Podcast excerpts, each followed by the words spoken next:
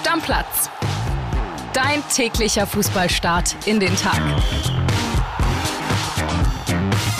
Herzlich willkommen zu unserer Montagsfolge Stammplatz. Ja, ich war jetzt ein bisschen raus, aber trotzdem irgendwie da, ne, bis auf gestern. Ja, André, du bist immer verfügbar. Gregor und ich haben ja hier schon gewitzelt, dass du mal ausnahmsweise nicht Fußball geguckt hast. Das war für uns völlig unerklärlich, unverständlich. Und nichtsdestotrotz, du hast natürlich auch Ausschnitte von England gegen Frankreich gesehen, warst aber mal pärchenbedingt beim Konzert. Genau, ich habe tatsächlich ein Konzert von einer ehemaligen Kollegin von mir angeguckt. Die macht Musik. War, war auch mal schön und habe trotzdem immer mit einem Auge so aufs Handy geschielt. Ne? Habe so geguckt, was geht denn da so ab. Und ich muss ganz ehrlich sagen, bei dem Elfmeter von Harry Kane, bei dem zweiten, einige haben mir auch gesagt, Mensch, muss der den dann nochmal schießen und dann senzt er den drüber. Der nimmt das Ding, der nimmt Verantwortung als Kapitän, volles Risiko, kann man machen fast schon ein bisschen traurig, dass wir heute beide nicht über aktuellen Fußball reden können, weil gestern Abend gab es keinen aktuellen Fußball. Äh, wir haben uns so ein bisschen gefragt, worüber können wir denn reden, aber es gibt ja jede Menge.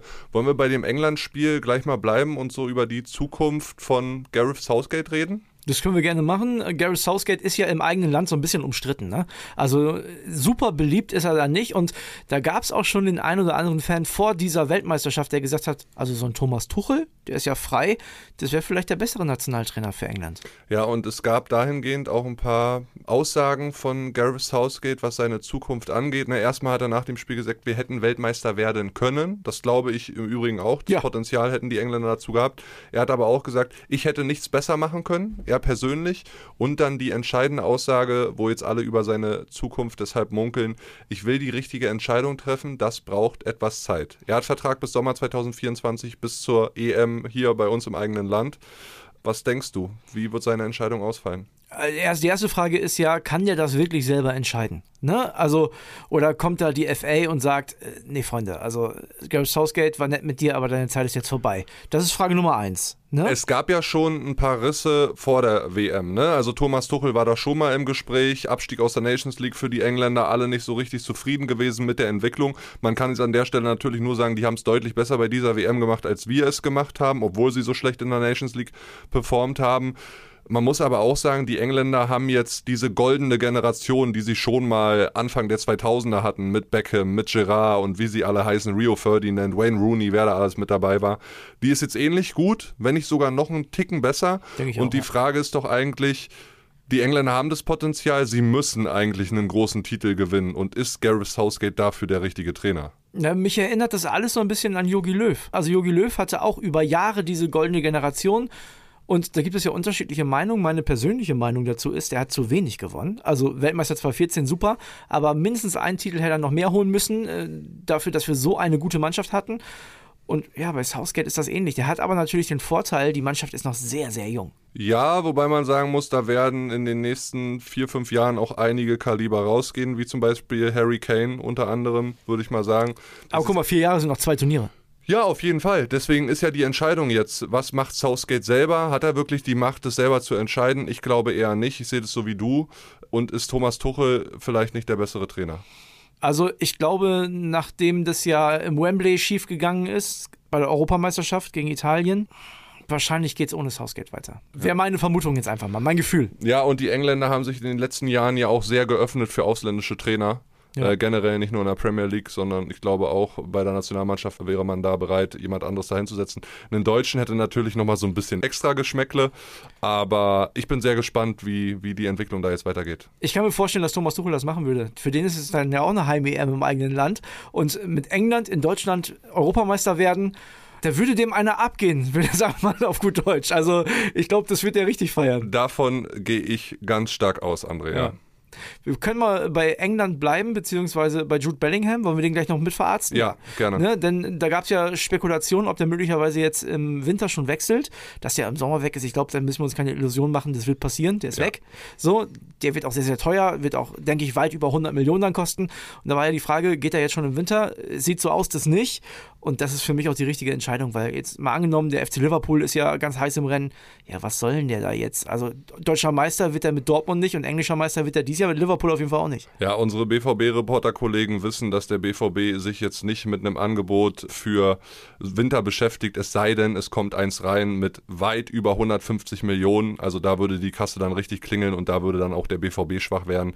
Aber ich gehe auch ganz stark davon aus, dass wir Jude Bellingham Minimum noch ein halbes Jahr in der Bundesliga sehen und dann macht er die Flatter und wird, ich denke schon, so wie ich das auch gesehen habe mit äh, Henderson zusammen, ja. ja. der kann dort diese goldene Generation in Liverpool beerben, ist ja nicht nur er. Und dann wird er darüber gehen. Also ich sag dir ganz ehrlich, ne, wenn der BVB jetzt 50 Millionen mehr machen kann als im Sommer, dann würde ich an deren Stelle den jetzt auch schon abgeben, weil Vierter werden sie auch ohne Bellingham und mehr ist dies Jahr, glaube ich, als Platz zwei sowieso wieder nicht dran. Ja, das mag sein. Wobei bei dieser ganzen Verletzungsmiserie die der FC Bayern jetzt erleben muss. Wir haben schon vor der WM drüber gesprochen, ich habe das gestern in der Folge auch angesprochen. Das ist natürlich auch ein Thema Richtung Bundesliga-Start wieder. Wenn vielleicht noch der ein oder andere Bayern-Spieler sich jetzt in den Halbfinals, da sind ja auch noch einige dabei, mhm. fünf, sechs Jungs, verletzen, dann wird schon richtig eng, ne? Das stimmt. Bayern hat viel Pech und dann kommt da noch ein bisschen eigenes Unvermögen dazu. Da meine ich jetzt nicht die Verantwortlichen, sondern den Torwart. Also, ihr habt da ja gestern schon heiß drüber diskutiert, Manuel Neuer. Wir müssen auch heute nochmal äh, über Manuel Neuer ja. und dieses Skidrama, dieser Schock für die Bayern auf jeden Fall reden. Und es gab ja auch einige Hörermeinungen, wir hatten aufgefordert und da wollen wir mal reinhören gemeinsam. Machen wir. Ja, meine ersten Gedanken waren, hat der eine Meise? Die Bayern haben Paris vor der Brust im Achtelfinale und äh, der Manuel Neuer bricht sich da den Unterschenkel. Ich finde es unverantwortlich von Manuel Neuer in seiner Situation Skitouren zu gehen. Das kann er einfach nicht bringen geht überhaupt gar nicht. Wenn ich äh, bei den Bayern wäre, der würde definitiv eine Strafe bekommen und mit Sanktionen rechnen müssen, weil das absolut unprofessionelles Verhalten ist und spiegelt aber trotzdem momentan die Gesamtlage der Nation wieder und Mentalität, Kopfsache und Auftreten überhaupt. Ja, und allein, weil ich noch nichts dazu gesagt habe, muss ich mal kurz mich dazu äußern. Du hast ja gestern auch gesagt, aktive Regeneration und so. Ja, dann soll der schwimmen gehen, soll der Tischtennis spielen. Ganz ehrlich, aber doch nicht Skifahren. Weißt du, was mich daran noch stört? Also, Gregor, die Hörer, es haben schon alle richtig gesagt ey, der wird im März 37, da muss ich doch nicht noch Skifahren gehen. Da, die zwei Jahre kann er noch warten, bis die Karriere vorbei ist. Das habe ich überhaupt nicht verstanden. Also ja, nicht. und ich kann auch jeden Hörer verstehen, gerade mit Bayern-Bezug, der sagt, ey, das geht gar nicht. Und äh, sonst ist ja immer kontrovers oder wird kontrovers bei uns diskutiert in der Community, aber gestern war es wirklich eindeutig bei uns auf dem Stammplatz-Handy. Es kam eher nur negative Nachrichten. Da war keine einzige dabei, die gesagt hat, ja, ey, lass den Neuer mal neuer sein und lass ihn auch mal Skifahren. Völlig zu Recht. Also das kann man nicht verstehen.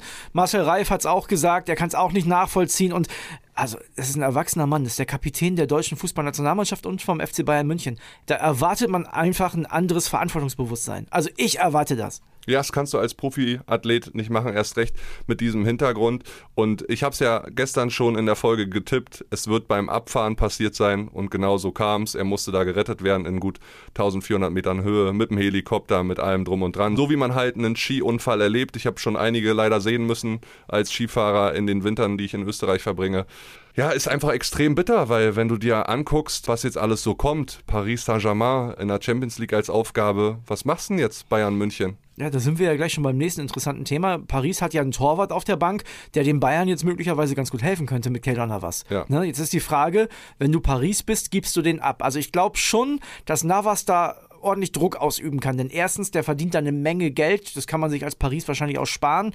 Und zweitens, der hat ja keine Sonne mehr. Also letztes Jahr haben die ja noch so ein bisschen rotiert, jetzt mittlerweile spielt er gar nicht mehr. Bei den Bayern würde er sicherlich sofort Ulreich ablösen, dann als vorübergehende Nummer 1 und der hat jetzt auch keinen Anspruch, noch drei Jahre die Nummer 1 zu sein. Für die Bayern wäre das wahrscheinlich der perfekte Transfer. Oder du machst als Hassan Salihamidzic den Anruf in Monaco. Da ist nämlich immer noch der Torwart der Zukunft, so hat es Bayern München ja formuliert, nämlich Alexander Nübel. Der ist bis Sommer noch ausgeliehen. Du müsstest jetzt also irgendwie in Einklang mit den Monegassen eine Lösung finden, dass der schon im Winter zurückkommt. Ist ja auch total interessant, weil daran erkennst du ja auch, was jetzt passiert.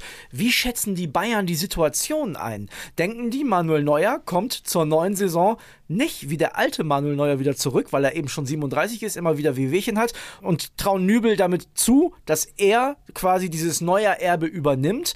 dann können sie es machen. Wenn sie aber sagen, nee, den brauchen wir jetzt in der Rückrunde und im Sommer ist Neuer wieder im Tor, ja, dann wird der Nübel das auch nicht machen. Das Nee, macht da macht er nicht mit. Nein. Und das ist jetzt interessant. Jetzt wissen wir nämlich mal genau sehen, welches Standing Manuel Neuer bei den Bayern-Bossen noch hat. Ja, es ist schon krass, ne? 600 Tage ist er in seiner Karriere schon ausgefallen, Manuel Neuer. Schon ne? viel, ne, was das, ihm an Spieler durch die Lappen gegangen ist. Ja, das ist auch schon ein deutliches Signal. Du musst dir jetzt Gedanken machen. Vielleicht ist es sogar äh, ein ganz guter Zeitpunkt, um, um das festzustellen, ja? Holst du Keylor Navas aus Paris? Holst du Nübel zurück aus Monaco? Wir hatten noch ein, zwei andere gute Torwerte, ja? Also Jan Sommer ist im Sommer ablösefrei. Würde Gladbach den für kleines Geld abgeben? Wir haben eher gesagt nein. Nee, auch Manchester United hat ja danach gefragt. Und dann hätten wir noch Livakovic, über den wir schon ausführlich diskutiert haben, den kroatischen Torwart, der so gut gehalten hat bisher bei dieser WM. Genau, hat bei der WM bisher gut gehalten. Ansonsten ist er bei Dynamo Zagreb zumindest in den Champions League-Spielen jetzt nicht so übertrieben aufgefallen. Ich weiß nicht, ob der viel besser ist als Sven Ulreich. Ne, das ist ja halt immer dann die große Frage, weil den hast du ja auch. Ich glaube aber, dass man so oder so noch jemanden dazu holen muss, weil Ulreich, dann noch jemand aus dem Nachwuchsbereich, ich glaube nicht, dass das reicht. Und ja, ich bin sehr gespannt. Ich glaube, das wird auch in enger Absprache mit Manuel Neuer passieren. Ich kann mir nämlich nicht vorstellen, dass man jetzt sagt, man holt einen Nübel zurück, verspricht dem, dass der eine gewisse Spielzeit bekommt und dann kommt Neuer zurück und den setzt man dann einfach auf die Bank. Das macht man mit dem Bayern-Kapitän nicht. Also es ist sehr, sehr spannend und ist sicherlich auch davon abhängig, wie Neuer selber das auch ein bisschen einschätzt. Ja, also Freunde, gerne auch darauf wieder Bezug nehmen, eure Meinung mal kundtun an unser Stammplatz-Handy per Mail auch gerne stammplatz.bild.de. Einfach mal rüberschreiben. Sprachnachricht wäre immer besser, dann können wir das hier auch nochmal einblenden. Ja. Was ist eure Meinung? Soll der FC Bayern nochmal einen neuen Torwart holen oder sollen sie mit Sven Ulreich erstmal weitermachen? Und jetzt leaken wir nochmal ganz kurz was. Äh, Wenn ihr mit einer Sprachnachricht in diesen Podcast wollt, ne, dann ist es besser, vielleicht keine vier Minuten zu schicken. Also muss man mal ganz ehrlich sagen, wir freuen uns, wir hören uns auch alles an. Tatsächlich, wir hören uns alles an. Aber vier Minuten sind hier schwer zu verarbeiten. Das habt ihr wahrscheinlich schon gemerkt. Ja. Ja, ist total spannende Geschichte und äh, wir bleiben da auf jeden Fall am Ball und äh, ihr wisst ja, eure Meinung ist uns wichtig. Einer, der frisch von der Verletzung kommt, ist ja Florian Wirtz. Der wird ja in Leverkusen schon wieder abgefeiert und das nach einem sehr schlechten Testspiel bei den Glasgow Rangers für die gesamte Mannschaft. Da fragt man sich, boah, der Junge hat ja jetzt schon wieder richtig Druck auf dem Kessel. Der hat Leverkusen im Rucksack. So kommt mir das vor momentan. Ja, äh, Xavi Alonso schwärmt natürlich zu Recht über den Jungen. Das ist ein absolut äh, krasser Fußballer. Der war bis zu seiner Verletzung auf einer Ebene unterwegs mit Jamal Musiala. Das darfst du nicht vergessen. Klar. Er ist natürlich auch bitter für Florian Würz, dass er jetzt in den letzten knapp 200, 300 Tagen halt nicht diese Entwicklung weiterverfolgen konnte, wie sie Jamal Musiala verfolgt hat, weil ich glaube, wir sind uns alle einig, wäre er gesund geblieben, wäre er auch im WM-Kader gewesen, er wäre auch eine Startelf-Option für Hansi Flick gewesen, hundertprozentig. Und ich kann natürlich auch Xabi Alonso verstehen, der redet den jetzt stark und ich glaube, es gibt nichts Besseres, als zum diesen Zeitpunkt in der Karriere von Florian Würz so einen ehemaligen Weltklasse-Spieler als Trainer jetzt in seiner Seite zu haben. Xabi Alonso hat gesagt, er ist ein Superspieler, er kann auf vielen Positionen spielen. Flo hat diesen Instinkt, im kleinen Raum zu spielen. Ja. Und den hat auch Jamal Musiala. Es, es ist schon vielversprechend, die Zukunft, ja, von diesen beiden Jungs. Und den hatte auch Xabi Alonso. Und der wird sicherlich Florian Wirtz nochmal weiterentwickeln können, weil das eben ein Trainer ist, der auch Fußball spielen lassen möchte und der ja auch gerne selber den Ball hatte. Und äh, bei Florian Wirtz ist es genauso. Ich freue mich 2024. Ich hoffe, die Jungs bleiben fit. Stell dir vor, Musiala und Wirtz wirbeln im eigenen Land.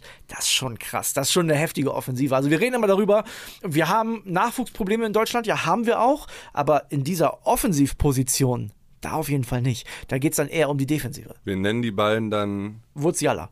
Voziala. Ja, das klingt doch ganz geil. Klingt doch ganz geil. Und eins muss man ja sagen, André, für Bayern 04 Leverkusen ist Florian Würz wie ein Wintertransfer. Ja, ein absoluter Top-Neuzugang. Überleg mal, was für ein Wintertransfer. Also das ist, wenn der wieder an die alte Form anknüpfen kann, ist das ja ein, einer der besten Spieler der Bundesliga. Das dürfen wir nicht vergessen. Und ich freue mich drauf. Ich sag dir aber auch ehrlich, so die ersten zwei, drei, vier Spiele von Bayer Leverkusen werde ich immer zusammenzucken, wenn er gefault wird. Weil ich immer so ein Ja. bisschen, das ist immer das Gleiche, wenn Leute nach einer langen Verletzung wiederkommen, da habe ich immer so ein bisschen mit Angst, dass da auch bloß nichts passiert. Hauptsache, die hat er selbst nicht. Genau, Wenn du das die ist hast, wichtig. ist es okay ja, ja, und jeder genau. Fan auch. Ja, wenn der Kopf nicht frei ist, dann wird der 30, 40 Prozent schlechter sein. Das ist, das ist normal, das ist so. So ist es. Dann machen wir auf diese Folge den Deckel drauf, oder? Keinen aktuellen Fußball. Ich glaube, wir hatten trotzdem eine coole Episode mit ein paar schönen Themen dabei und es geht die nächsten Tage ja zum Glück weiter, dann auch mit aktuellem Fußball. Deckel drauf. Bis dann. Ciao, ciao. Ciao, ciao. Stammplatz. Dein täglicher Fußballstart in den Tag.